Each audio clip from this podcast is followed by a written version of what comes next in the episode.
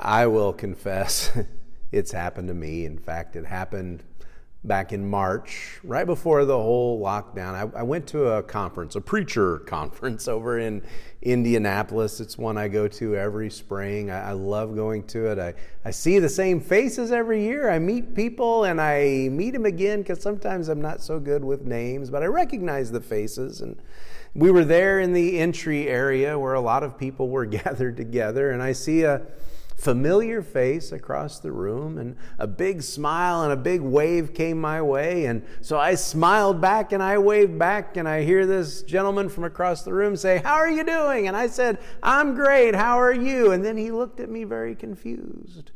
And he said, No, I'm talking to the person behind you.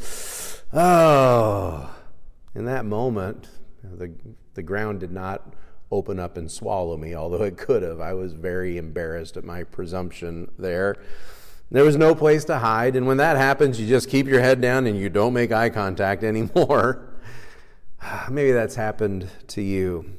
We've all had those moments where somebody is talking to us and we start to wonder well are they are they talking to me are they talking to someone else should i be listening more than i am should i have a response ready and and sometimes we find out no they've got one of those bluetooth headphones on and they're talking to someone else or there's someone behind us. You know i think about that as i read the bible sometimes. Have we ever stopped and asked as we're reading the Bible, is, is this person talking to me? We, we read the words of Jesus, and, and we realize that on one level, we are overhearing a conversation as we read Jesus' words, because you and I, we're not on that mountainside or that level place where Jesus is preaching that sermon. We're, we're listening in, we're kind of eavesdropping but we're doing a holy eavesdropping because the Holy Spirit is enabling us to, to eavesdrop. And so often the words are not spoken to us, but boy, they hit us right in the gut. And we find ourselves confronted and, and encouraged at times. I think that's something we've found especially true as we've made our way through the Gospel of Luke this year. Because as, as Luke records Jesus' words, he, he weaves them together in ways so that we both overhear the conversation and then we are drawn into the conversation and we hear these words for ourselves. So that when Jesus speaks words of comfort or even conviction to the crowd, we find ourselves right there hearing his words, needing his words, and needing to be changed by his words. I think that's something that happens to us, especially this week as we look at Luke chapter 12, verses 22 through 34. I want to begin, as we get into Luke chapter 12, I want to begin with the last part of this scripture instead of the first. Look, look at what Jesus says. Listen to him in these words, verses 32 through 34. Fear not, little flock. For it is your Father's good pleasure to give you the kingdom.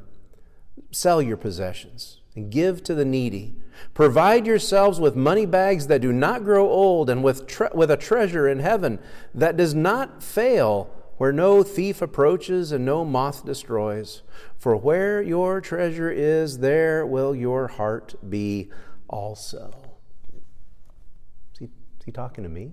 Is he, is he talking to us? Who, who is this little flock that he is talking to? Who is this little flock for whom he encourages with the words, Fear not?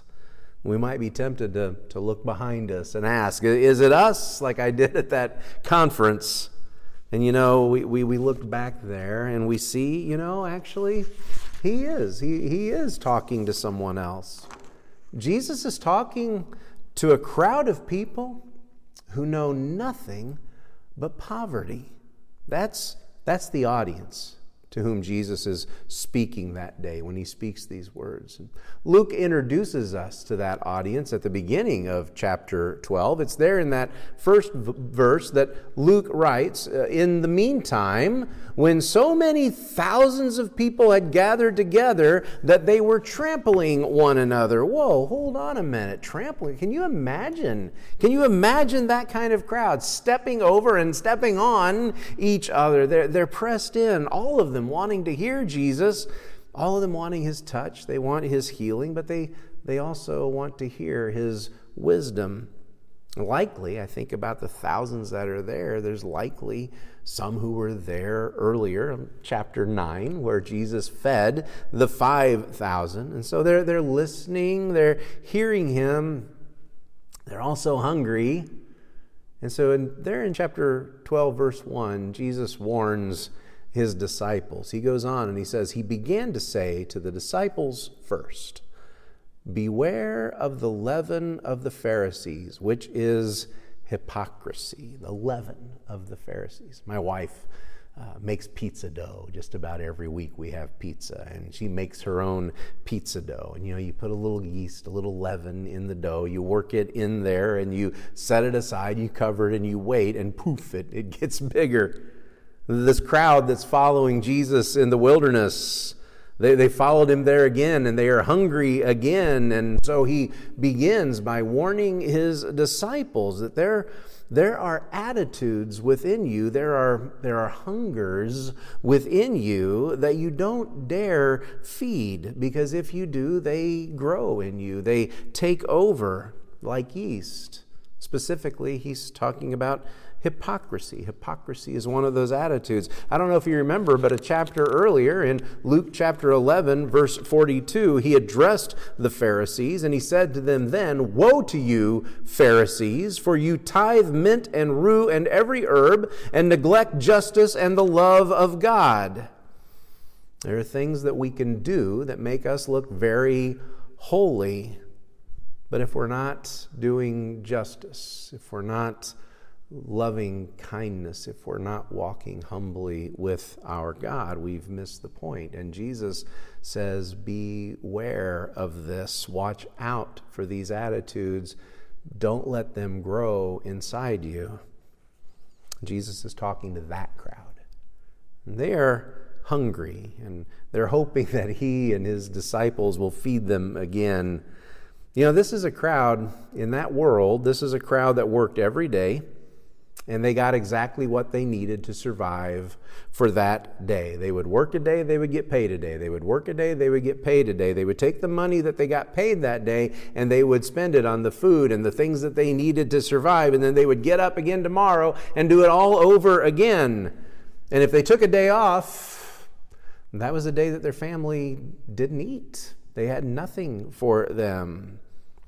And they've all taken the day off and followed Jesus into the wilderness. That's who Jesus is talking to. And so you hear what he says to that kind of crowd, to that crowd here. Verse 22 of Luke chapter 12. Jesus said to his disciples, Therefore, I tell you, do not be anxious about your life, what you will eat, nor about your body, what you will put on. For life is more than food, and the body is more than clothing. Consider the ravens. They neither sow nor reap. They have neither storehouse nor barn, yet God feeds them. How much more value are you than the birds? And which of you, by being anxious, can add a single hour to the span of his life? If then you are not able to do as small a thing as that, why are you anxious about the rest? Consider the lilies, how they grow. They neither toil nor spin. Yet I tell you, even Solomon in all of his glory was not arrayed like one of these. But if God so clothes the grass, which is alive in the field today and tomorrow is thrown into the oven, how much more will he clothe you, O you of little faith?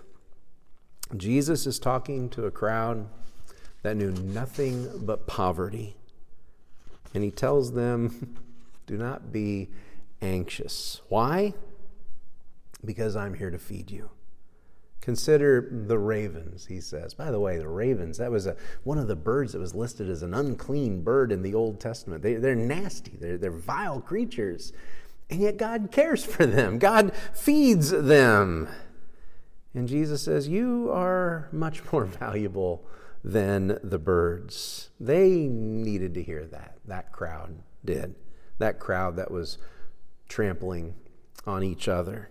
They needed to hear that they were valuable and they needed to treat each other that way so they could understand their value to God and their value to, to each other.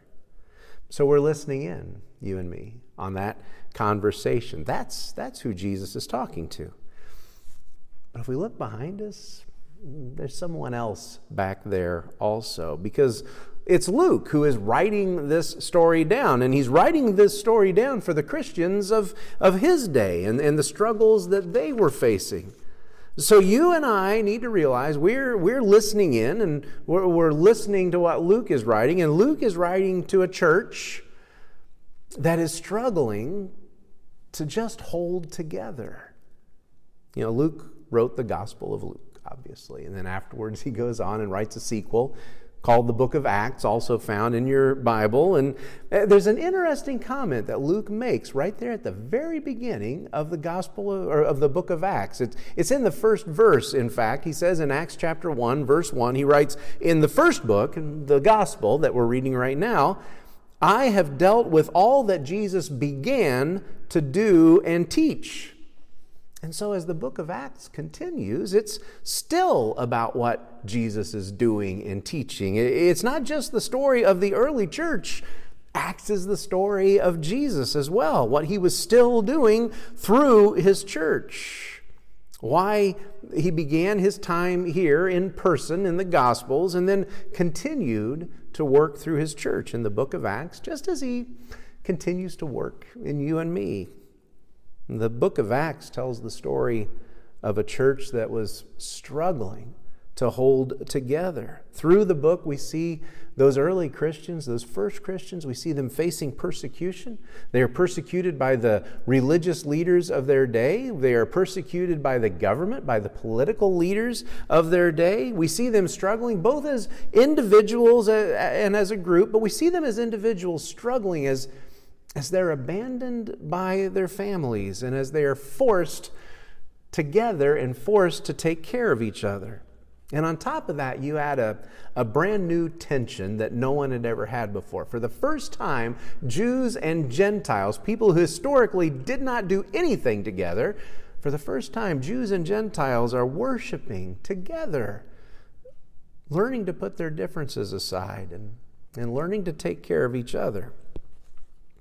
Those are the people that Luke wrote this story to, to remind them of all that Jesus began to do and to teach, and to remind them of their part in continuing what Jesus began to do and teach. And so they're listening in on what Luke has written, what Jesus has said, and they're hearing these words. And they're hearing the words of verses 29 through 31 and do not seek what you are to eat and what you are to drink, nor be worried, for all the nations of the world seek after these things, and your Father knows that you need them.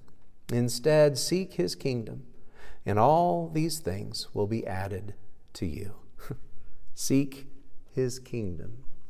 Do you remember that prayer that Jesus taught us just back in the first back in the previous chapter chapter 11 uh, that prayer that Jesus taught that that prayer that the early church prayed, that we continue to pray. Back in Luke chapter 11, verse 2, Jesus teaches them to pray, and he said to them, When you pray, say, Father, hallowed be your name, your kingdom come. The very first request of the Lord's Prayer is, Your kingdom come. And what does he say here to those early Christians? Instead, seek his kingdom, and these things will be added to you. Just as much as that crowd in the wilderness trampling on each other, the, the message for that church is for the messages for that church that's trying to hold together. And so, just as Jesus had fed them in the wilderness what happens in the in the book of acts? What do we see in the book of acts? Well if we could turn to acts chapter 2 and it's there in verses 44 through 46 that we read of that early church very very early on. And all who believed were together and had all things in common. And they were selling their possessions and belongings and distributing the proceeds to all as any had need. And day by day attending the temple together and breaking bread in their homes they received their food with glad and generous hearts and then we can go on and we can see in chapter 4, verses uh, 34 and 35, there was not a needy person among them, for as many as were owners of lands or houses sold them and brought the proceeds of what was sold and laid them at the apostles' feet, and it was distributed to each as any had need. What did they do? They, they cared for each other. Later on in, in Acts chapter 6, uh, they organized, that early church organized so that there was food that could be distributed daily to those of certain ethnicities that were being left out, that were being neglected. Jesus, Jesus taught them to pray, Your kingdom come. And he reminded them that God feeds the ravens, and you are of much more value than the birds. And he told them all to seek his kingdom and all these things that, that make you anxious would be added to you. The early church struggling to hold together. They, they were desperate to hear this message. So we're, we're listening over their shoulders also. But the key is we're listening.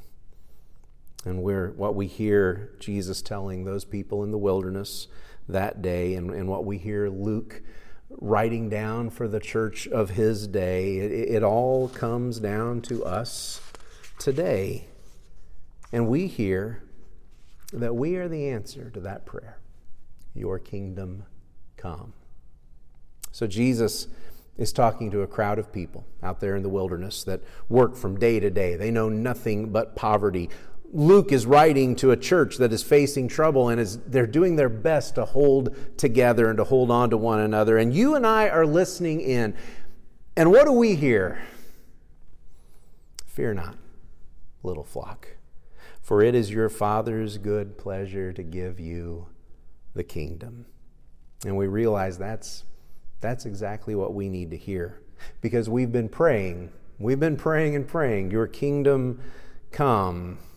And we need to see that it comes with us. And he says in verse 33 Sell your possessions, give to the needy, provide yourselves with money bags that do not grow old, with a treasure in the heavens that does not fail, where no thief approaches and no moth destroys. You read in the book of Acts there in chapter 2 and chapter 4, that early church took those words very seriously. I like the NIV version of that verse. The NIV says, Make purses for yourselves that will not wear out. Now, that concerns me because my wife makes purses, and I'm a little worried that she'd be out of work if our purses didn't wear out. But what Jesus is telling us all is that the location of our treasure ultimately determines its value. If your treasure is here, just here, it is going to rot, it is going to rust, it is going to wear out, it is going to depreciate. But if your treasure is in heaven, it's eternal. So if we seek his kingdom together today, our treasure is secure. And if your treasure is secure, your heart is secure.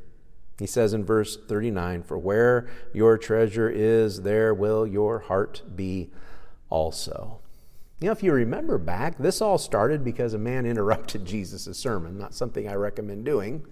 But, but Jesus' sermon was interrupted in verse 13 here of chapter 12 by a man who said, Teacher, tell my brother to divide the inheritance with me.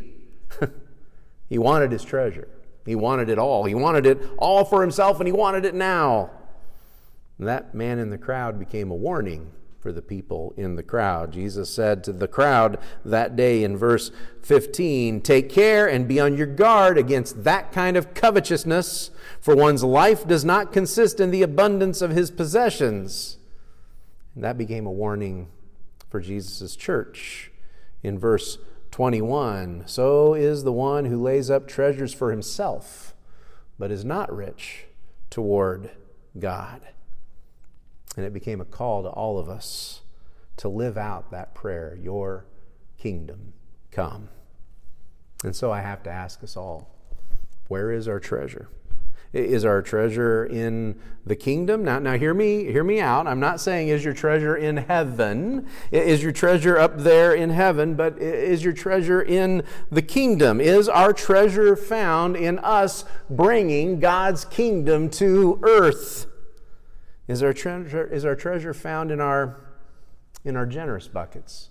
here at Kansas Christian Church, where we ask you every week just drop a dollar in there, and at the end of the month, we take that money and we meet a need in our community. Is our treasure found in the benevolent work that we do here at the church, where we care for the hurting in our community? We feed people, we clothe people, we care for them in the midst of their need.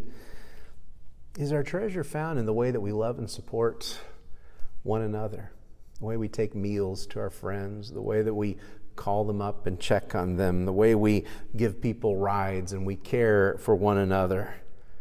Are we, through the way that we give, through the way that we share, are we answering that prayer together? Your kingdom come.